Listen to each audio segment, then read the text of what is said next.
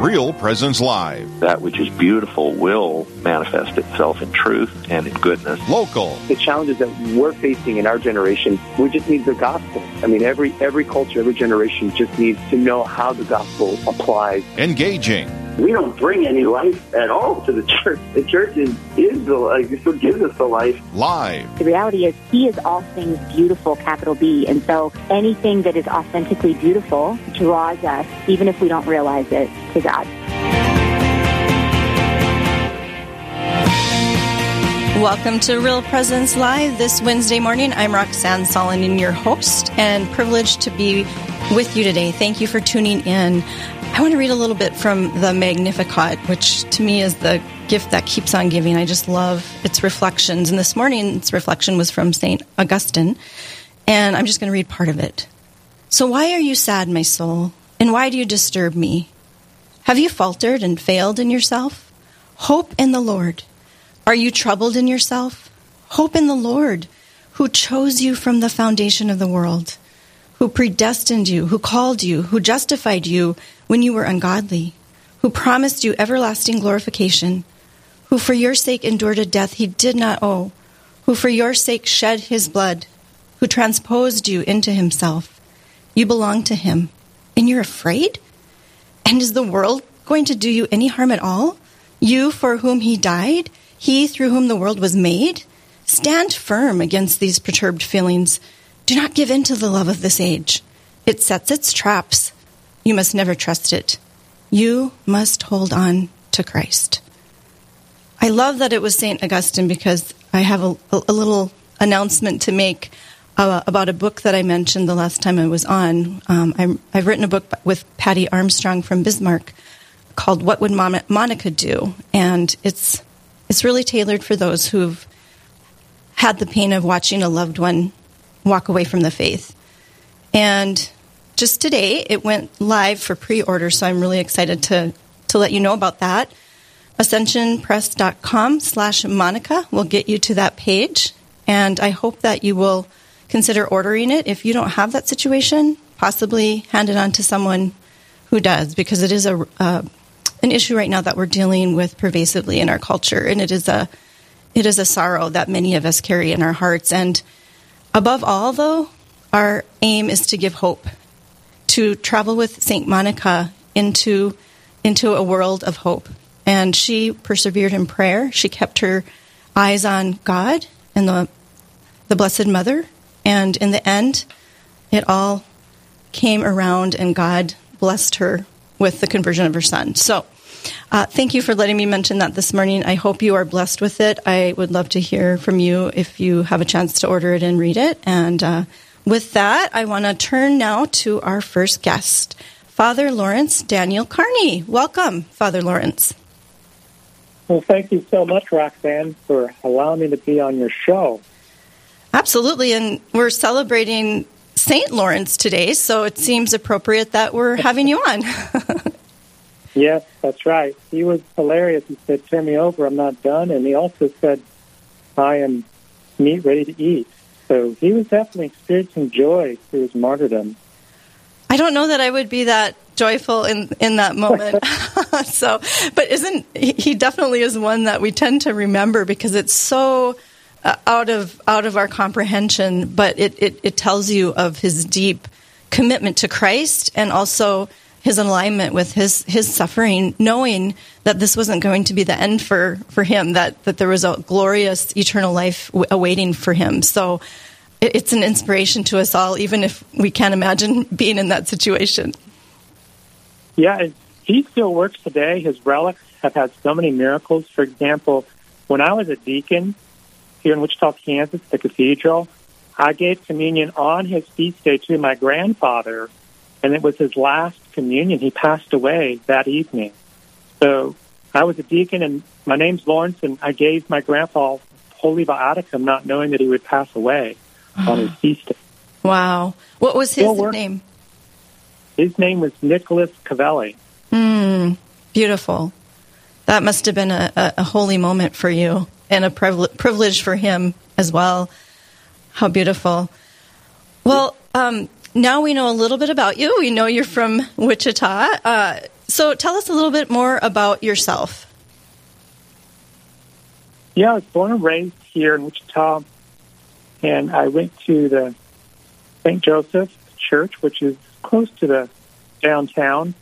I attended Catholic schools all the way through the middle of college. Then I went to KU, and I worked for 3 years, but I'd been running away from the priesthood since I was 6 years old. And at the age of 25, I went into my kindergarten classroom, which had been changed to an adoration chapel, and there was the Holy Eucharist being exposed at the very place where the priest who inspired me to become a priest, his face was. So I stopped running, I joined the seminary, and 5.5 years later, I became a priest and was ordained for the Diocese of Wichita in 2007. Then I was a pastor, an associate pastor for 6 years. Then I left the diocese and went on a pilgrimage in Europe on the Camino, and God told me what to do then. And I became a chaplain for the Benedictines of Mary, Queen of the Apostles, a traditional community. And while I was their chaplain, I began to walk the streets of St. Joseph, Missouri for 5 years. And I moved back to Wichita after 8 years of being away, and the nuns are here making retreats, and the bishop has me walking the streets of Wichita, Kansas. So that's where I'm at today. Walking the streets. Tell me more about that. Is it, what do you do when you're? The striking presence of a priest in the public eye is so beautiful. Is that what you're doing? Just being a presence and talking to people, or what is that all about? Exactly. I wear a white cassock during the summer because of the heat, and it's got black buttons to show that I'm just a lowly priest and not a monsignor or a bishop. And then I just pray to God and walk around the city with my rosary and doing my breviary. And then when people come and talk to me, they so, quote-unquote, interrupt my contemplation, and I share what I'm contemplating, which is God and the saints, and I share that with them. Because if we have a constant conversation with God, then heaven begins to dwell within us before we actually get there. Please, God, we do get there. But when someone has a constant conversation with himself, like an egomaniac, hell dwells within him. So I like to share the flowers and the joys of heaven with people. And you can only do that when you start with contemplation of God, and then you can become active. Sometimes people have it the other way around, but all good things that ever started in the church started with contemplation. And so that's what I do in the street. And over time, I make relationships with people and do prayers for them, and it's very exciting because it's all based upon a thing called divine providence. God makes the meeting happen in his timing. That's so exciting to start each day wondering how God's going to bless you and bless those that you come into contact with. And it's beautiful that you're free to do that, because most priests are busy in their parishes or whatever, but it's such a beautiful thing to think about, you just being open to God's will every day. And wow, I'm sure you have so many stories, which I would love to talk about, but I also want to talk about your book. You've authored a few books, including The Holy Face Devotion. Well, The Secret of the Holy Face is what the book is called. So obviously you're talking about contemplation. How did you come to write this book, and tell us about it?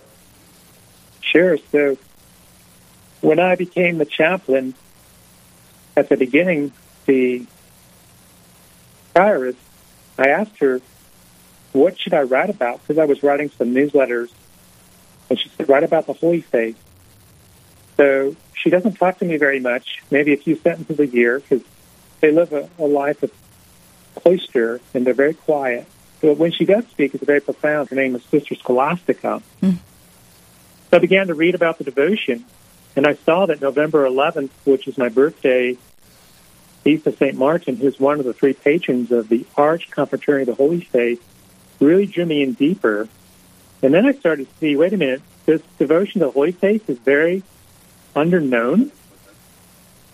And it just needs to be known, because it's a blueprint to help us to get out from underneath the communist Freemason slavery that seems to be impending in our future. And it's so beautiful that I've gotten people to pray this devotion, and one of the members helped talk to Tan Publishers, and she asked them if they would like me to write a book. So Tan contacted me and asked me to write a book on the devotion of the Holy Face. So that's how this book came into existence. Beautiful. And, you know, I think we've forgotten God in our culture right now. And we're such a visual culture also, right? And so I think that visual of Jesus as our Savior's face before us, it's so powerful, but maybe we forget its power.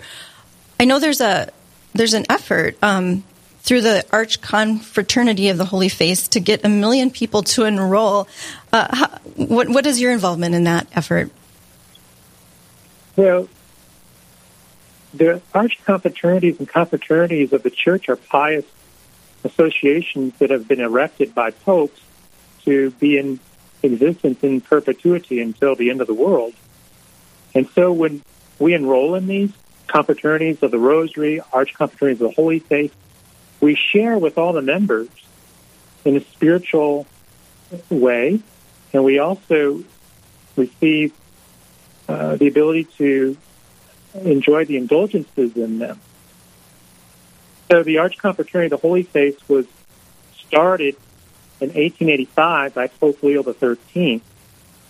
And it's my desire, and that's why I wrote this book, is to have about 1 million people enrolled, because we need some people to become archers. That, you know, there's a prayer called the Golden Arrow Prayer, which many people know in the Pieta book, the little blue book, with a lot of beautiful prayers. The prayer of the Golden Arrow speaks about giving honor and glory to the holy name of God. And this prayer was written by Sister Marie de Saint Pierre, a Carmelite, in the 1840s, that received inspirations from our Lord Jesus about this devotion. And the Arch Confraternity of the Holy Face is basically derived from her inspirations when she was in Carmel in Tours. And so we who pray this Golden Arrow Prayer, it's like an arrow being shot into heaven, into the heart of God. And this opens up the heart of our Father, and divine graces come out copiously. And in the midst of the battles that we're fighting, Sister was told that communism would be in the future a great enemy of the Church. So this devotion is a secret because so few people know about it. But as I've come into it, I've started to realize over time that this devotion is for our time. So that's how I came into this devotion. What are some of the experiences you've had contemplating the Holy Face of Jesus? What has been revealed to your heart? Very good. So, Sister received revelation from our Lord, and our Lord told her, "Oh, that I would... people would take the instruments that were used for my passion, the nails, the cross, the spear, etc., and that these people, these prayer warriors, would fling them towards the enemy, so that the enemies of God would not so much die, but they would be converted."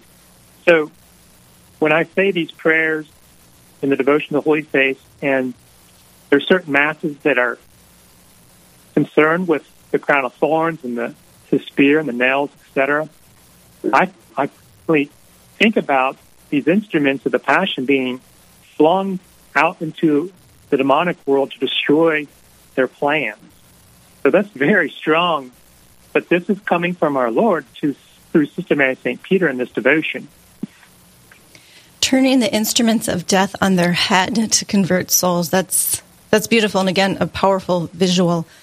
There's a connection, and I want to do more about that, talk about that more on the other side of the break, about how the Rosary is connected to the devotions of the Holy Face. So we're going to take a short break, but we will be back with Father Lawrence after this little pause.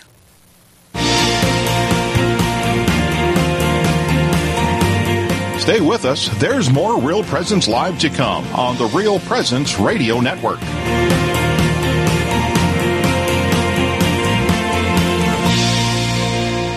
Do you know a priest who has made a difference in your life or at your parish? One who has helped you through a loss, discern an important decision, or celebrated the sacraments with you and your family? Real Presence Radio would like to know about these amazing priests. Visit our website at realpresenceradio.com/contact to nominate your priest. And each week on Real Presence Live, we will recognize one of our priests with a dozen donuts generously donated by a local business. Help us honor our fathers by nominating your priest today. Hello, this is Mike Kidrowski, Director of Advancement for Real Presence Radio, with a creative gift planning tip. Have interruptions impacted your charitable giving? If you feel like you have less to give this year, or are waiting until you get through these recent challenges, we want to let you know about some creative gift options that won't cost you a dime this year. For example, you could designate Real Presence Radio as the beneficiary of all or percentage of your IRA, or make RPR beneficiary of a percentage of your estate or specific asset. Make a bequest commitment gift this year without impacting your savings or investments. To learn more about the benefits of making a charitable bequest, please visit our plan giving website at rprlegacy.org or call me at 701-290-4503. Let's get started. I'm Carrie Dew, Executive Director of Riverview Place. I've worked my entire career in healthcare as a social worker in the hospital, skilled nursing, and hospice settings. I love my job. Not only do I get to work with a caring, dedicated team that displays human kindness to every resident, it's a privilege to offer seniors a lifestyle that reminds me of what it felt like to grow up in the small rural town of Buffalo, North Dakota. To join our faith-based community, call us today for a tour at 701-412-1952.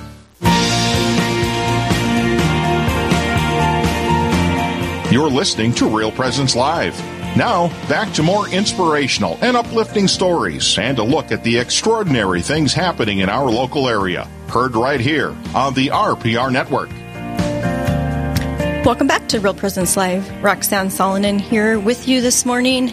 Privileged to be here. And also we have on the line Father Lawrence Daniel Carney, who has been sharing a little bit about his book, The Secret of the Holy Face, The Devotion Destined to Save Society. It's a book he wrote, inspired by a Carmelite or cloistered nun. I'm not sure if it was Carmelite or not, but what is it?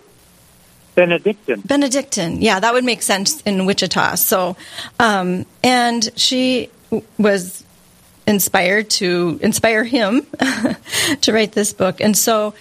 Now we're going to talk a little bit more about one of the things it's connected to, which is the rosary.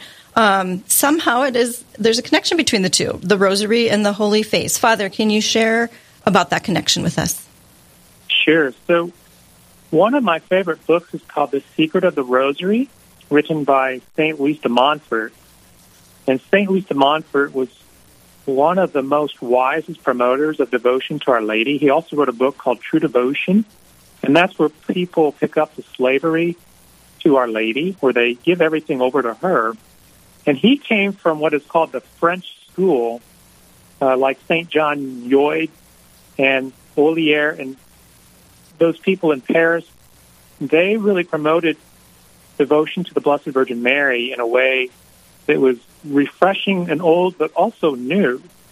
And so that influence that the French school to have true devotion to Our Lady is so important, because when we have a true devotion to Our Lady, we go to her first to get to Jesus. And that's just the order of how things happen, because St. Louis de Montfort said that Our Lady is the one who gave us Jesus. So it's through Mary first before we got to her. So the point is, with great devotion to the rosary, it helps us then to come to Jesus in a more humble way, a more sure way, in a quicker way. And that's why devotion to the Holy Rosary is so important for the synergy to be seen in the devotion to the Holy Face. Those two have to go together. And that's why we promote the Rosary alongside with the devotion to the Holy Face, because I think it's because of praying the Rosary in the street that Our Lady has really helped to mold me to approach Jesus in a way that I would not have been able to do otherwise. So she's the mother of our Lord and God and of our Lord Jesus. She knows the best way for us to approach him. I hope that helps you understand. Yeah, you know, as a mother, I have 5 kids, and I know I'm not going to compare my kids' pictures, their school pictures, their senior pictures to Jesus' holy face, but, you know, we are excited to share images of our kids with others that love them, and I'm picturing her trying to make it more, like, relatable here, you know, with the picture of her son, just showing people this beautiful face, you know, and wanting the world to know about him because of his mercy that he's wanting to give them. And of course the mom is going to lead us there. And so that's so beautiful. And I think very often misunderstood, but we're human, and in our humanness, we need those little helps because we're not God. So it makes sense that we would draw to her. So that's so beautiful, and it sounds like you have a very close relationship with our Blessed Mother. Oh, yes. I love her so much. She was overshadowed by the Holy Spirit, and the Holy Spirit flew to her because she was so humble. She wanted to be hidden by God for her whole life, but God had his way. He always exalts those who are most humble, as we know in the prayer called the Magnificat. Right. I'm imagining you need never feel alone when you're out there on the streets, you know, with the world all around you, because I'm sure our mother is right there with you, and there's the tenderness there. And we never need to be alone when we have these spiritual helpers with us. So I'm grateful for that, and also it's an encouragement, I think, to others that we, even when we feel lonely, God and his mother and all the saints are near us. So how does this devotion work toward reparation, reverence, and reversion in the triumph of the Church? Oh, that's a great question. So, you know, our human family, we respond to God as the whole 7 billion people of the world. I mean, we cannot just be individuals because God made us to be in society, in union. And God is a union. God is a society, the Trinity. So as the 7 billion people of the world continue to become more crass towards God with blasphemy and breaking the 10 Commandments, then our relationship with God becomes more and more strained. But we need, and God wants to raise up, just so take a few of us, people of reparation, to repair the relationship between the 7 billion people in the world now and our Lord and God. And, you know, it's not so much a numbers game, but it just takes a few good people. Like, we know the story of Nineveh and their conversion. Mm-hmm. But in Leviticus, I'm going to quote something from the beginning of my book. 5 of yours shall pursue 100 others, and 100 of you 10,000. Your enemies shall fall before you by the sword. So that's Leviticus 26, verse 8. And what that's showing us is that as more and more people enlist to be on God's side, then an exponential triumph of the enemy. And in this devotion, we don't want the death of the sinner, as I mentioned before, but we want their conversion. That's very important. The revelation was given to Sister Marie de Saint Pierre. So that's how we start having reparation, is we say the prayers that were given to her in this great devotion of the Holy Face. And as more people start to do that, it'll change the tide of the way things are going. But it's contingent on our prayer. So then that leads us to reverence. So if we have a lack of reverence to God in our sanctuaries, and, you know, just in our everyday life, then God's going to punish us. But if we have a great reverence, he's going to give us a blessing. So reverence, external reverence, like folding our hands and kneeling down, this helps our bodies to be trained, to become internally humble. And when we become more humble, we start to realize reality of how God is everything and we're nothing, because we were made out of nothing and God is everything. So that's reverence. And then reversion. Well, the church was given to us by Jesus Christ for two things. One, to adore God, reverence, and two, to save souls. So the word reversion means a coming back to conversion, people that have left the church to come back. So it also includes conversion. So we do well to intercede for our fellow human beings to come into the church or to come back, because it's through the church that people get to heaven. Mm-hmm. There's no other way. That's the way Jesus gave us. I hope that helps. Yes, definitely. And, you know, I feel like a lot of people out there who are trying to be faithful and devoted and understand those graces come from the church are feeling a little bit powerless right now in our world. Things have changed so much, even in the last 5 years, and it's kind of unfathomable what we're dealing with.